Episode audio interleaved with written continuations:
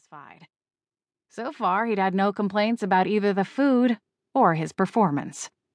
He stuck a stray business card in the magazine to mark the page, just as Xavier opened the door to his office. The general manager lifted one elegantly arched brow when he saw Remy sitting in his chair. Another glowing review, he told his business partner as he stood. Xavier took the magazine, flipping through it until he came to the marked page. He quickly scanned it. Good press, he noted.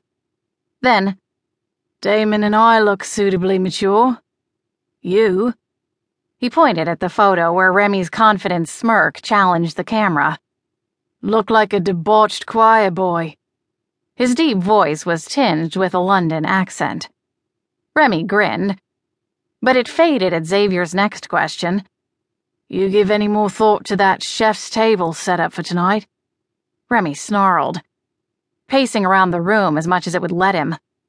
The argument over the chef's table had been going on for the past week. Morgan Jeffries was the celebrity chef of the moment, with his highly entertaining restaurant rescue show. Audiences tuned in every week for his original food and the highly original invective that he hurled at bosses, employees, and customers. And he was coming for dinner at Facile. Remy disliked other chefs on principle. He especially disliked the idea of another chef in his kitchen, watching him work and judging his food. He didn't care if Morgan Jeffries shit gold and pissed rainbows. The man was not welcome in his kitchen. Remy didn't care if he came off as territorial. His kitchen was his. You know how I feel about those, Xavier.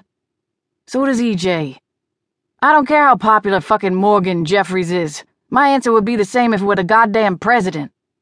And that answer would be? Remy rolled his eyes. That answer is no, he growled. Even if it's what's best for Facile? Xavier leaned a hip against the cockpit and gave him a hard look. Remy stopped his pacing, turning to glare at his business partner. Xavier simply raised an eyebrow at him once again.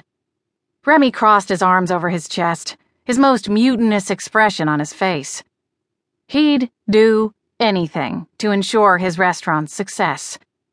And Xavier knew it. Fucker. You done with tonight's specials? Xavier asked, changing the subject. Remy nodded, heading for the door.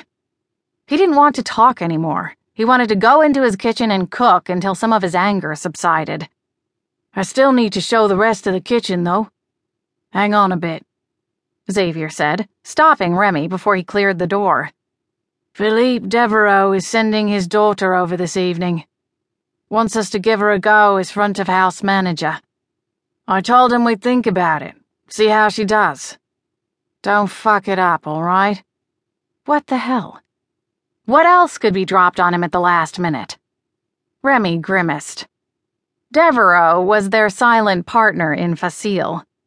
He wasn't interested in running a restaurant, but he was interested in diversifying his assets and in a good tax write off. If his daughter was interested in the business, then that was probably another reason he was willing to invest his money. But it didn't mean the chick deserved a job here just because Daddy said so. She's probably some useless entitled brat who just wants to play hostess for a night. Remy scoffed. She'll get bored after an hour and complain her fucking feet hurt before running home to Daddy. But fine. I'll play nice.